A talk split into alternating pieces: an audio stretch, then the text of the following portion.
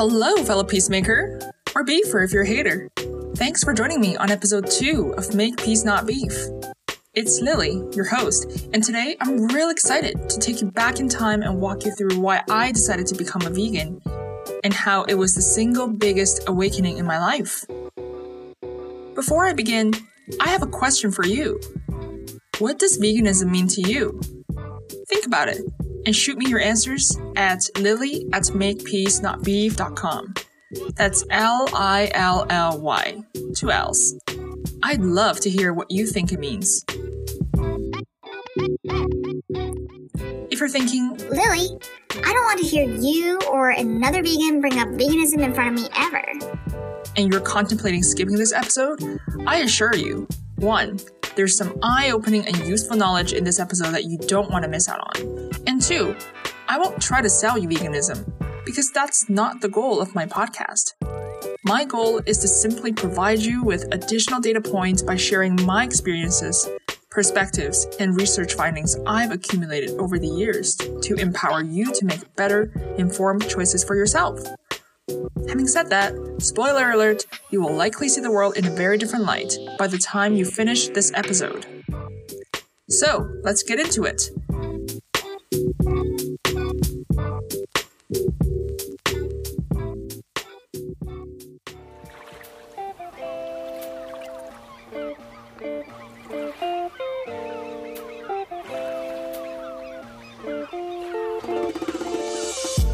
Before I became a vegan, I utterly misunderstood what veganism was and what it stood for.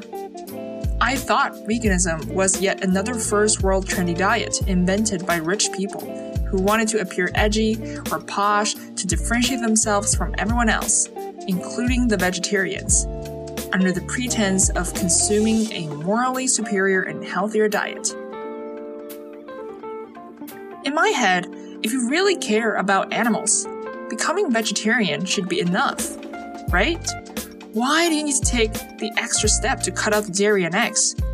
That seems awfully unnecessary, other than for show. And seriously, why does a vegan cookie cost more than a regular cookie anyway if you're actually cutting out the butter and egg? None of this made sense to me. And seeing many vegan bloggers on social media only reinforced my impression of vegans as these upper class people living in an immaculate mansion somewhere in California who ate spirulina avocado toast sprinkled with organic chia seeds for breakfast while still in their Lululemon yoga pants. So I wondered, how many people can realistically afford this kind of haute cuisine lifestyle? Not me. To give you some context, I was born and raised in Beijing, China, until I immigrated to Canada when I was 11. Beijing is the bustling and beautiful capital city of China, boasting ancient history and rich culture, although it's better known as the heavily polluted capital of China in the Western media. I grew up on the other side of the world where I saw what it was like for people to struggle to make ends meet, to compete in a resource scarce society. I grew up right around the time when China was experiencing an unprecedented economic boom that led to rapid urbanization, industrialization, a surge in Western multinational corporations outsourcing the production and manufacturing to China due to China's cheap labor, as seen by the cornucopia of made in China goods, all of which resulted in Beijing's heavy pollution and severe water shortage. As a kid, I saw public signs everywhere telling me to save water. So I became a practical environmentalist that protected water as a sacred resource. I saved water and energy everywhere I could. Not kidding. I used to pee in the dark and not flush the toilet after because I thought I was saving both water and electricity. It's gross in hindsight, but I thought I was the real hero and the defender of Mother Earth. Wait, Lilly, you went off on a tangent there. Why is any of this related to veganism? All that is to say is that even though I wasn't a vegan and I still ate meat, I was still probably incurring far less environmental damage by being far more mindful of my overall food, water, and energy consumption compared to the vast majority of my vegan counterparts in the West. Sorry, Western vegans. So, I was stunned when I immigrated to Canada to discover that drinking water was basically free and of the highest quality. And I was further stunned by how wasteful people were with everything. So to me, veganism in a developed country was the highest form of hypocrisy. So as you can see, I was an environmentalist before I was a vegan. And as I got older, that environmentalism evolved into climate activism. As I began to learn and witness firsthand the devastating impact of climate change. But I never made the connection between climate and animal agriculture. Until one day, when my dad was driving me to the airport, he mentioned that China was being criticized for its heavy beef consumption, and that cows produced significant amounts of methane that contributed to climate change. And I was like, wait, what? So it's not just cars and factories and buildings? It's cows? After a moment of stupor, I was like, holy smokes, what else do I not know about climate change? So I started digging, reading book after book, article after article, bridging all those knowledge gaps. After I learned about the sweeping impact of animal agriculture on climate change, I adopted a plant based diet, aka flexitarian, aka 70% in veggies and 30% meat. And then, one day, one of my closest friends, Eliza, who I hope to feature on a future episode, recommended me this book called How Not to Die by Dr. Michael Greger, which is probably regarded as the holy Bible of plant based nutrition, but also a detailed, evidence based analysis of the relationship between meat and dairy consumption and chronic diseases. I'm so thankful she recommended it to me, and I highly recommend it to you because it is a life saving book that taught me so much about nutrition and diet and how it has been an invisible yet invincible force that has been shaping my life and determining the course of my future in ways I didn't even know. I was fascinated by the power of a plant based diet to prevent, heal, and reverse heart diseases, diabetes, cancers, Alzheimer's, etc., etc. But even after reading the book, I was like, okay, so the key take home message here, TLDR, is to eat your veggies. That's literally what I've been doing my whole life. Good to know. So, reading How Not to Die did not persuade me to become a vegan, although it definitely got me curious and served as a strong foreboding of the adverse health effects of eating animal products. But is this plant based diet really as mighty as it claims to be? What about just eating a balanced diet with moderate consumption of meat, dairy, and eggs? Wouldn't that be equally healthful without the risk of iron and B12 and vitamin D deficiency, since meat is actually very nutrient dense? So I still enjoyed my teriyaki salmon, Kit Kat flavored ice cream, vanilla yogurt occasionally even after reading the book, but I just kept it to a minimum. All of that was about to change when one day I saw a video on YouTube that revealed the truth behind the dairy industry. Now, this is not my first time seeing a video about animal farming, but this was the first time in my life where I truly processed what humanity has been doing and the magnitude of the brutality.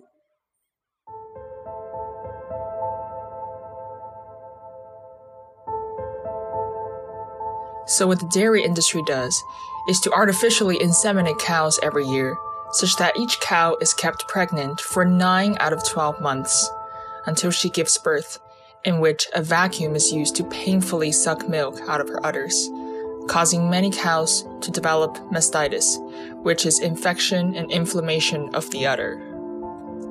Other cows faint due to exhaustion. To prevent the cows from getting sick or dying too soon, we inject tons of antibiotics into them and how this artificial insemination happens? First, to extract the semen, the dairy farmer inserts a large electrical metal tube into the rectum of a bull to stimulate him until he involuntarily ejaculates.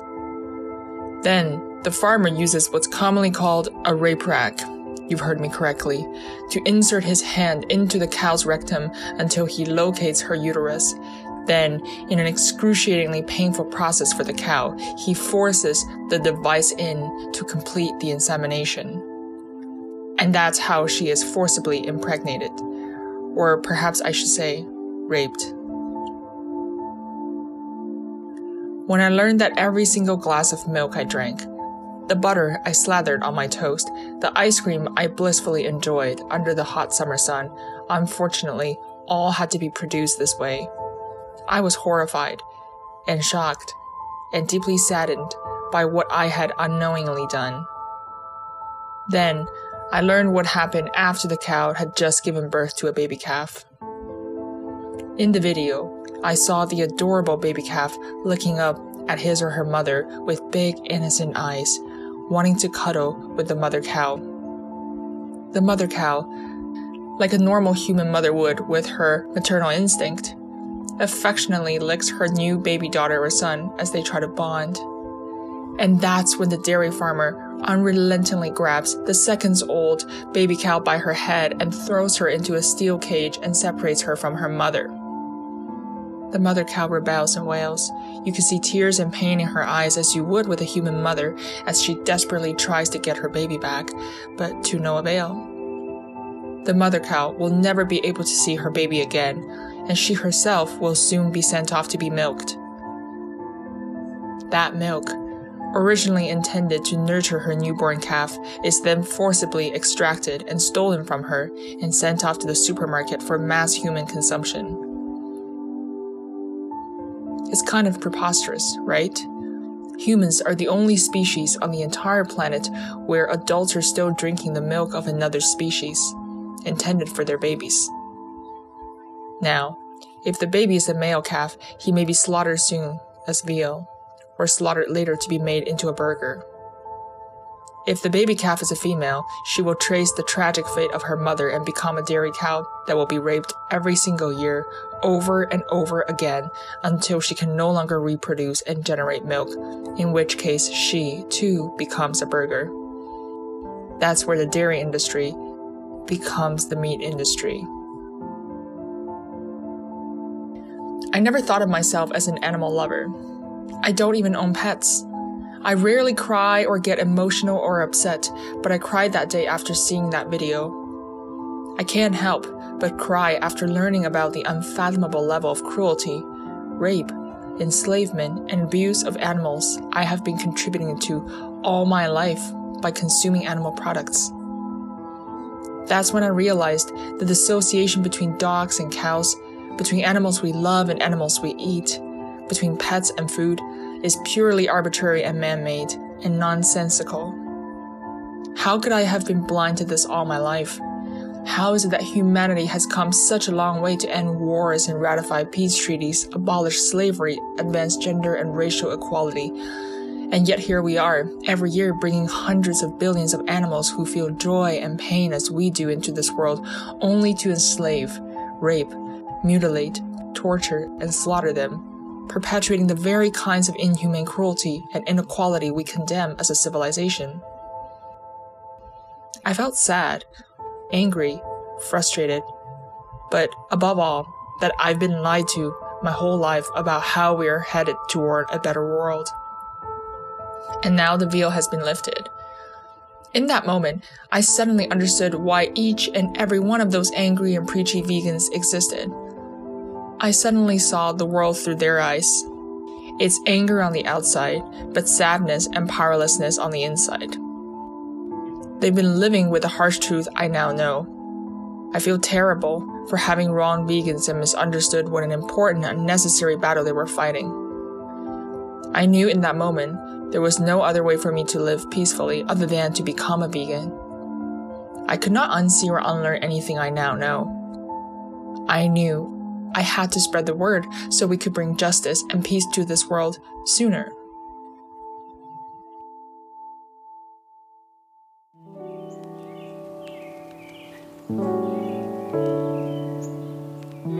Funny how, after a life changing epiphany where I finally understood what veganism was, which is a movement toward a compassionate, humane world, I went from asking, why do vegans exist? to why isn't veganism the norm? How can I inform more people about the way we raise and consume animals so we can end it? Not only for our own health, the planet's future, but also the lives of billions of animals who want to and deserve to live a happy life. It's been a little over two months now since I've become a vegan. I know, I'm very new to the game, but that doesn't make me care any less. The real challenge in being a vegan is staying a vegan and navigating the social circumstances around veganism. Every day, I think about the questions I've told you earlier, and I think about how I can make an impact with my limited time on this planet. Since becoming a vegan, I feel so much more connected to every aspect of the world to animals, to other humans, to the planet, and everything else. It's actually a miraculous transformation. I feel this outpour of compassion that makes me want to relate to and understand others, hear their stories, and see things through their lens so I can better empathize with them. It's by manifesting compassion that I create peace with myself and everything around me. There are days where I wonder if everything in my life prior to becoming a vegan was really leading up to this revelation, this awakening, which gives me a newfound purpose and drive to tackle climate change, animal abuse, and inequality and violence in the world everywhere. So let's not make any more beef, ladies and gentlemen. Let's start planting those peas so that peace can one day dominate the world.